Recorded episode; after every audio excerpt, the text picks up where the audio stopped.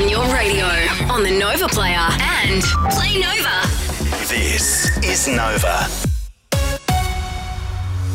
Good morning, I'm Maham Kashani. The new governor of the Reserve Bank, Michelle Bullock, will hand down her first monthly interest rate decision today since taking office. Economists predict the cash rate will be left on hold at 4.1%.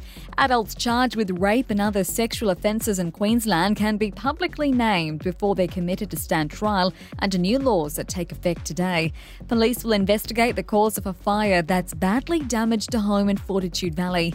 Overseas, Donald Trump has made the usual claims as he appears in a New York court for a civil fraud trial. The former US president is accused of inflating his riches by billions of dollars, but again claims he's a victim of a political witch hunt.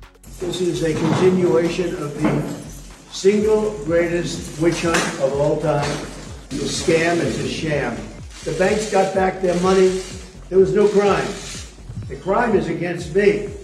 And the Taylor effect has been short lived with a dip in viewers for the latest Chiefs game. After ratings soared off Taylor Swift's attendance at Travis Kelce's last game, the number of people tuning in this week dropped by 4 million. Now here's Mitch with Sport. With the NRL season all wrapped up, the Kangaroos and Jillaroo squads will be named later this morning for the upcoming Pacific Championships, which kick off on, uh, on October 14th. Both our teams playing up in Townsville for their first matches. Australia has lost its second Women's T20 International against the West Indies by seven wickets overnight. And organisers of the Australian Open have announced the upcoming 2024 tournament will be extended by a day to see it run for 15 to help combat late finishes to the early matches.